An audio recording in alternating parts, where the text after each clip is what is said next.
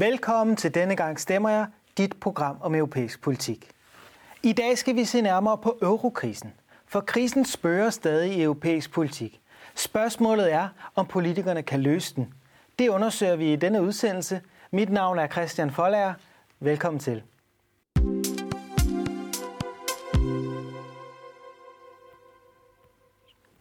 Og også velkommen til mine to gæster, professor i statskundskab Peter Nedergaard og Jørgen Rosted, tidligere departementschef i Beskæftigelsesministeriet, og forfatter til en ny bog, Fundamentet under EU vakler. Hvad er det for et fundament, der vakler, Jørgen? Det er det økonomiske. Hvorfor? Altså først vil jeg sige, hvis ikke samfundsøkonomien har det godt, hvis der er høj arbejdsløshed eller store underskud nogle steder, så, så er det svært for det politiske system at løse problemerne, og så bliver folk utilfredse. Så opstår der social uro, politisk uro, høj arbejdsløshed. Så samfundsøkonomien er en form for fundament for samfundene. Så der er krise i Europa stadigvæk i forhold til økonomien? Nej, altså finanskrisen er jo overstået. Men, øh, og der er jo ikke krise i vores del af Europa her nordpå. Øh, men i syd er der jo. Peter, det er 10 år siden, at eurokrisen startede, da Grækenland erklærede, at de var tæt på at gå statsbankerot. Hvorfor var det, at Grækenland var kommet i problemer? De var kommet i problemer, fordi de ikke overholdt de øh, kriterier, som de skulle øh, overholde.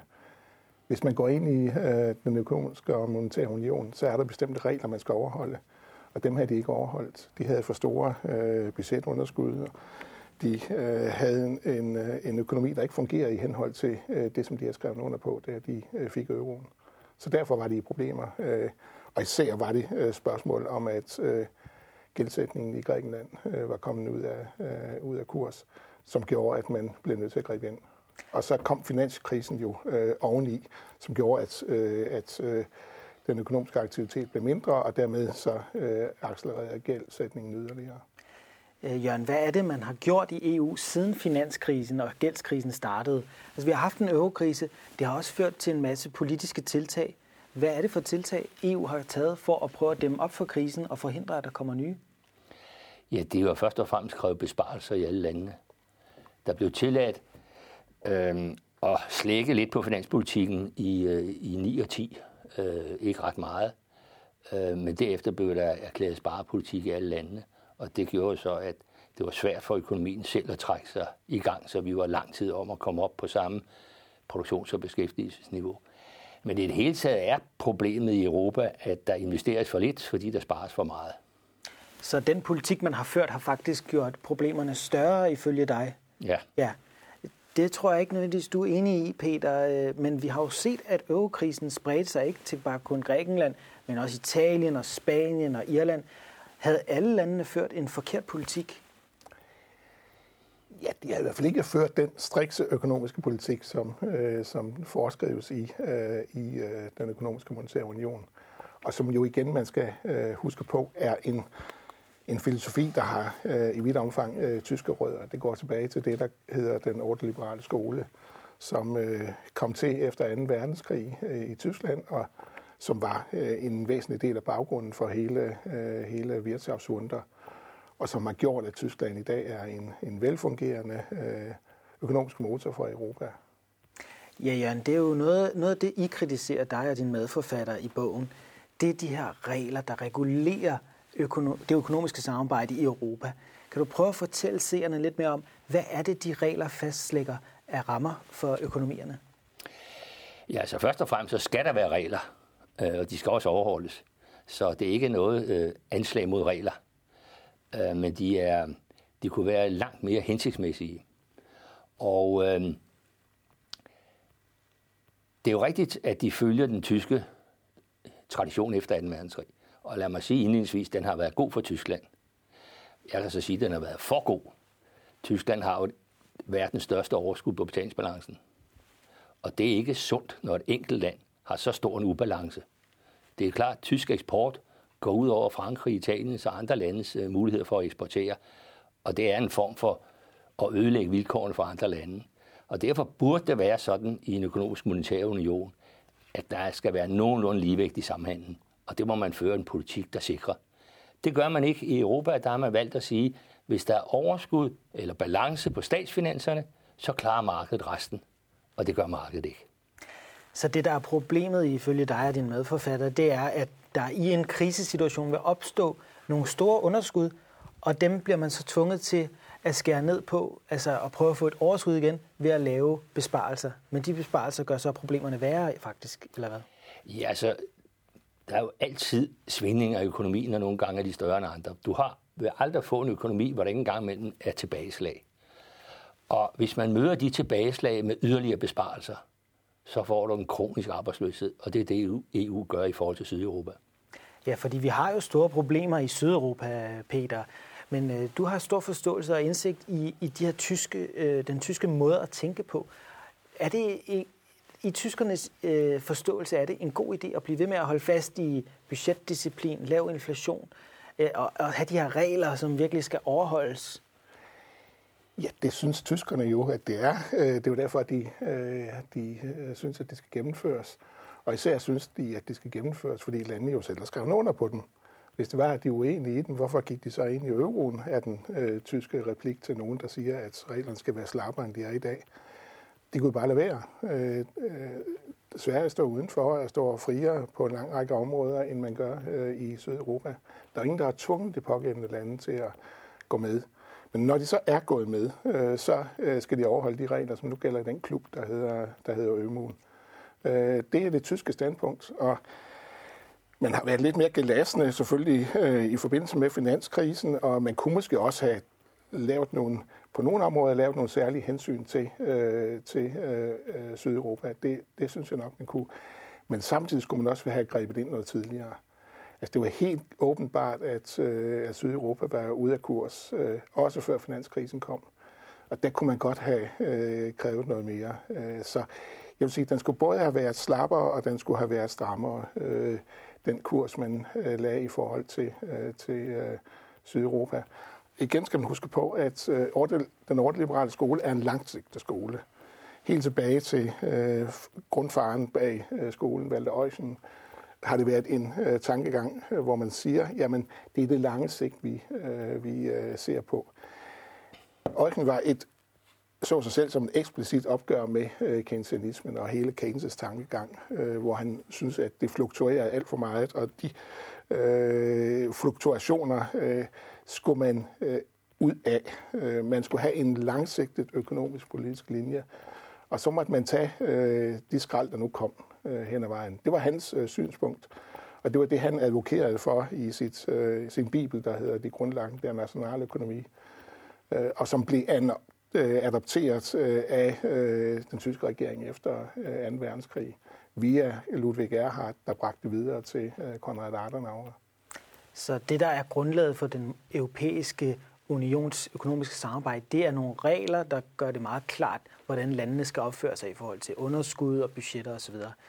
Jørgen, øh, du, du er meget kritisk over for det her. Hvad er alternativet så? Fordi du siger jo selv, vi skal have regler. Hvad er det så, vi skal lave om? Ja, jeg synes, de er for slappe. Så, Hvordan? Ja, altså, at de sydeuropæiske lande, især Grækenland, men også Spanien og Portugal, kunne opbygge så store underskud i samhandel med andre lande, det burde være farsenel, man greb ind overfor. Men det gør man ikke, hvis man følger ordoliberalismen. Der er det kun statsfinanserne, der skal være på plads, fordi markedet tager sig af resten. Men det gør markedet ikke på en måde, så man undgår sådan nogle kriser. Havde de fulgt den, det forslag, vi lægger frem i bogen, så havde man jo allerede sagt til Grækenland fem år før, og til Spanien og Portugal, den går ikke, venner. I kan ikke opbygge så stor underskud i samhandlen. I lever over evne. I må stramme op. Altså betalingsbalancen. Det ja, altså samhandlen med, med, med udlandet, den kalder nogen betalingsbalancen, men det er sådan et fagudtryk, ikke? Ja. Men altså i samhandlen med udlandet, det er lidt lettere at få fat i. Ja. Der må man sørge for, at der er nogenlunde balance. Og det må Tyskland også, men det gør de slet ikke. Og det er jo det nu, de bliver sure over i USA, det forstår man godt, at de skal sælge så mange biler på andres bekostning, ikke? Men det giver også problemer i forhold til at investere i Afrika. Det lader vi kineserne om, selvom de er underskud nu på betalingsbalancen. Vi kan ikke investere rigtig nogen steder. På grund af den tyske ordoliberalisme med ligevægt på, på samhandel med udlandet, så går det galt, hvis den private opsparing er meget høj. Det kan være svært at forstå, men det er ikke desto mindre rigtigt. Og tyskerne sparer enormt op. Det gør danskerne også, og hollænderne også.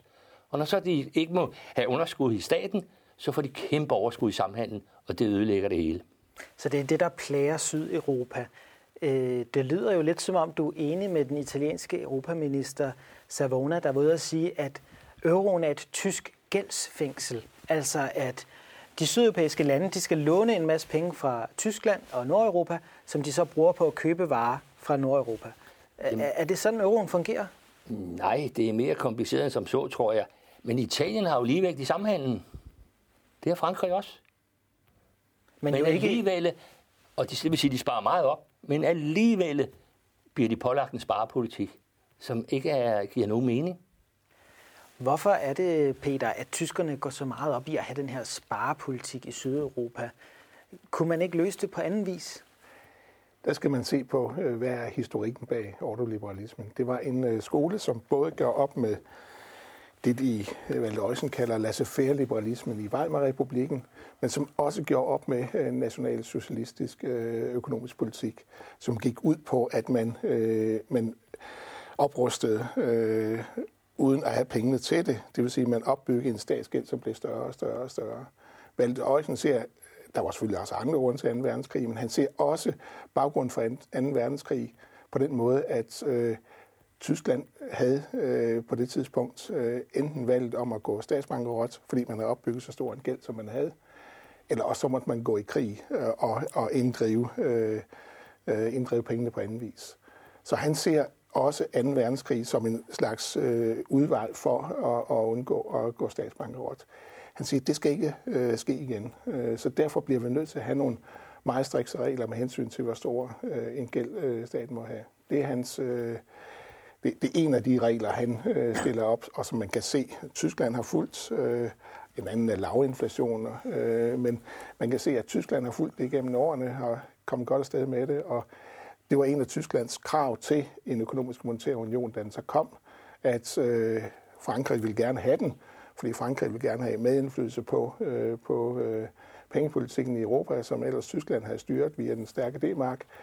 Men hvis det er, at I vil have indflydelse på det, hvis I gerne vil have en euro, så skal det til gengæld være øh, efter øh, de regler, øh, som vi med succes, sagde Tyskland, har, øh, har haft hos os. Vi har faktisk også været ude og spørge nogle af vælgerne, hvordan de ser på det her spørgsmål om den europæiske økonomi. Øh, lad os prøve at se, hvad de havde at sige. Denne gang stemmer jeg øh, for et stærkere erhvervsliv. Samarbejde og varernes fri bevægelighed. Vores samhandel med EU er, er kan man sige, i kraft af, at vi er et lille land, er, tænker jeg, ganske essentielt. De skal have fokus på at skabe frihandel øh, mellem landene, og det er det, de er sat i verden for. Jeg kan jo huske tilbage med de gamle tolvmure. Det, det tror jeg betyder meget for landenes økonomi. Samarbejde, det er fint, men det skal være et erhvervsøkonomisk samarbejde.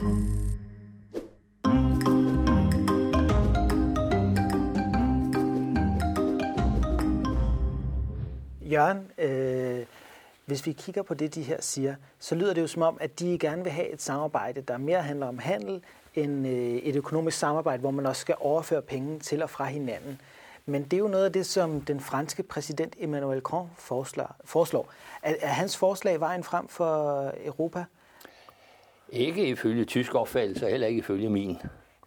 Øhm, men altså, det er jo vanskelige sager, ikke? Øhm, Macron han foreslår faktisk, at, øh, at vejen frem er større fælles europæiske budgetter, øh, som skal finansiere større investeringer.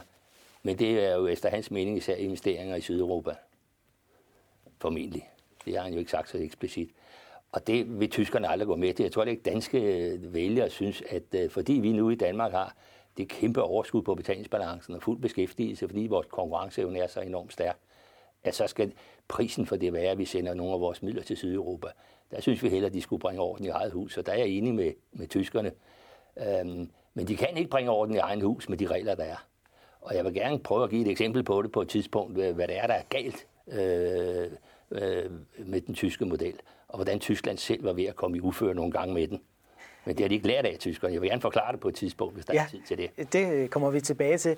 Peter Macron han siger, at euroen vil bryde sammen uden de reformer, han foreslår. Har han ret i det? Det tror jeg ikke, han har ret i. Altså, euroen er stærk, øh, og den er stærkere, end man tror. Øh, der er jo der er mange, der har spurgt, at den øh, brød sammen. Øh, jeg blev engang ringet op, da af den danske bank øh, i deres øh, kontorer, hvor de så sagde, at nu havde de siddet og diskuteret om øh, euroen nu brød sammen. Det var midt under en græske krise, hvor det så mest sorte ud.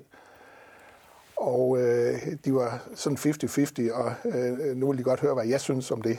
Så sagde jeg, at den politiske kapital, som er investeret i euroen, er så stor, at den bryder ikke sammen. Der er et, et skelet omkring øh, euroen, øh, som gør, at den bryder ikke sammen. EU er stærkere, end man går rundt og tror. EU bryder ikke bare sådan sammen. Øh, det er øh, støbt i cement i et eller andet øh, sted, de institutioner, man har. Så det, det, det holder længere, end man tror. Det er ikke bare sådan noget, et korthus, der står og, og som kan blæse øh, Ja, det omkring. tror jeg gerne, du vil svare på, Jørgen. Ja, altså jeg er da enig i, at hvis man skal forstå spørgsmålet sådan om mistillid på kapitalmarkederne for euroen til at bryde sammen, det lyder som om, det er det spørgsmål, Peter svarer på. Der er jeg enig. Det er europæisk økonomi alt for stærkt til. Vi er jo verdens største økonomi og den stærkeste. Så vores valuta bryder ikke sammen, fordi kapitalmarkederne spekulerer imod den eller ikke har tillid til den. Nej, det der er faren, det er den sociale og politiske uro. Altså det, at der er så stor arbejdsløshed, og man påduttes en politik, som man aldrig nogensinde havde ført, inden man blev medlem af euro, og som ikke virker i det land, men gør problemerne værre, det skaber jo en utilfredshed. Og den folkelige utilfredshed kan blive så stor, så der bliver politisk uro, og at man indser, at vi må lave reglerne om. Og så får man euro til at blive endnu bedre, men den bryder ikke sammen på manglende tillid, hvis der er nogen, der tror det. Det gør den ikke. Nej, på finansmarkederne. Men det er lige præcis det, som Macron siger jo, det er jo, at det er den politiske stabilitet, der bliver Netop. troet af arbejdsløsheden i Sydeuropa, Netop. og de her store handelsunderskud. Øh, men Peter, tyskerne har Jeg er jo... enig med Macron. Ja, det, det, det, du er enig med Macron. Jeg er enig med Macron. Det er Peter i hvert fald ikke, tror jeg. Men han har ikke svaret på det. Øh, jo, det, det skal han også. Men Peter, øh, tyskerne, tyskerne har hele tiden holdt fast på over for franskmændene, ja. at de skulle først reformere Frankrig, ja. så kunne vi reformere euroen. Ja. Macron, han har virkelig investeret alt i at reformere det franske samfund, mm. og er blevet rasende upopulær. Mm. Han har ikke fået det, han vil have af tyskerne i forhold til euroen. Vi har ikke lavet substantielle reformer endnu. Vi har ikke fået det budget, han har lovet franskmændene. Har tyskerne ladt ham i stikken? Et eller andet sted har de, men han har jo også, øh, han har jo også troet, at han kunne få det, som han ville. Et eller andet sted har han ville lave et fælles rum. Der var de ubalancer mellem øh, Tyskland og Frankrig, men hvis man nu laver et fælles rum, så var balancerne sådan set øh, mere til at have med at gøre. Det har været et eller andet sted hans, øh, hans grundtanke, øh, men han ville også have en fælles øh, finansminister, der skulle være et fælles EU-budget osv. osv. Øh, så øh, det, jeg ikke tror, det er, at øh, der vil være en tysk øh, vælgeopbakning til at gennemføre sådan et forslag. Det tror jeg simpelthen ikke på. Der er ikke noget, der tyder på det i hvert fald. Så det er ingen gang på jorden, fordi de tyske skatteborgere vil ikke betale for at finansiere Sydeuropas underskud. Det er Nej, ligesom de det, der er. De har jo allerede finansieret noget. Altså, de har givet nogle også øh, nogle, øh, nogle, øh, nogle øh, øh, afskæringer med hensyn til gælden til Grækenland, og de har øh, stillet, øh, stillet øh, sig bag de kreditter, der er givet til de sydeuropæiske lande, og jeg tror ikke, det vil give mere, øh, end de har gjort. Det er i hvert fald ret upopulært at, at komme med den slags forslag. Lidt mere måske, at der er et forskel mellem også de enkelte partier i Tyskland øh, på det her punkt, men, men ikke meget mere. Jørgen, er det ikke det, der er Macrons problem? Altså, hvad skal han tro tyskerne med? I sin bog Revolution, der skriver han, at han vil eventuelt udskrive en folkeafstemning, hvis ikke han får sin krav igennem. Det har han jo ikke gjort. Øh, det ser heller ikke ud til, at han har tænkt sig at gøre det fremadrettet. Øh, vi så jo med Grækenland, at den græske statsminister Tsipras, da det virkelig galt, og han fik tilbud om at træde ud af euroen, så han kunne føre sin egen økonomiske politik, der trak han i land. Og det gjorde han ikke. Så ville han hellere blive i euroen og så gennemføre de her hårde reformer, og besparelser, som er så upopulære. Er det ikke det, der er problemet for sydeuropæerne? De kan simpelthen ikke have et argument over for tyskerne, som vil gøre, at de giver sig. Jo, det er også derfor, vi har skrevet bogen. Det, de skulle kræve af Tyskland i, for, i, for, i, i vores bog, ikke, det er, at Tyskland begynder at hjælpe sig selv. Altså, at Tyskland nu laver nogle investeringer i deres eget land. Altså for eksempel den bro, vi gerne vil bygge til Tyskland, den kan de overhovedet ikke finde, finde penge til at være med til at finansiere. Og der er jo en enorm underfinansiering i Tyskland i infrastruktur, i gode hospitaler, i god uddannelse, universiteter osv. Der investerer de jo alt for lidt i forhold til, hvor velhavende de er. Men tænk, hvis tyskerne kunne indse, at de sparer så meget op, så brug nu en del af den opsparing hjemme i Tyskland, i stedet for at købe aktier i USA og andre steder. Hvad vil der så ske med Frankrig? Ja, så vil de eksportere mere til Tyskland, og tyskerne vil, vil eksportere mindre til dem, og samhandlen vil komme på plads, og alt vil løse sig stille og roligt. Det skulle Macron hellere have gjort.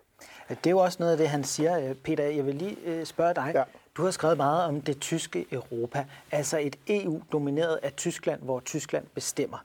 Er det det, vi er ved at se konturerne af, at Tyskland efter den finansielle krise er blevet den dominerende magt i Europa? Helt klart. Det er ikke noget, at Tyskland er blevet, fordi de gerne ville være det, men de er blevet det, fordi øh, der ville være kaos, hvis de ikke tog lederskabet. Jeg lavede en lang række interviews i øh, øh, det tyske udenrigsministerium og det tyske finansministerium for nogle år siden, og der var meldingen helt klart, at nu var Tyskland klar over, at de skulle have lederskabet. Øh, og øh, det bliver kun, hvis Brexit kommer, så bliver det kun endnu tydeligere, at, øh, at øh, Tyskland er den europæiske leder, den europæiske hegemon. Det er Tyskland, der sætter takten øh, i øh, Europa. Med hensyn til Sydeuropa var fejlen jo den, at de overhovedet kom med i den økonomiske monetære union. De skulle aldrig være kommet med. Det var ikke noget stort tysk ønske, at de skulle være det. Det, som Tyskland havde forestillet sig, det var, at øh, det skulle være en økonomisk monetær union bestående af Tyskland selvfølgelig, øh, Benelux-landene, Frankrig og Danmark. Det var kernelandene i, øh, i den tyske tankegang med hensyn til, hvordan den økonomiske monetære union skulle se ud. Men så kommer der forskellige ting ind. Tyskland er for det første i en krise på det her tidspunkt, hvor øh, man skal øh, begynde at diskutere, hvilke lande der skulle med. Øh, og, og bliver nødt til at øh, agere lidt mere slapt, end man nok ville have gjort ellers. Og så er der øh, en række lande, der er i Sydeuropa, som er prestigemæssige årsager gerne vil med øh, og kommer med. Øh, der er det i virkeligheden fejlen sker. Det var heller ikke øh, efter den øh, ordoliberale lærebog, at øh, det sydeuropæiske lande kom med, fordi de var ikke de var ikke, som man skulle være i, øh, i øh, den økonomiske monetære union efter den ordliberale lærebog.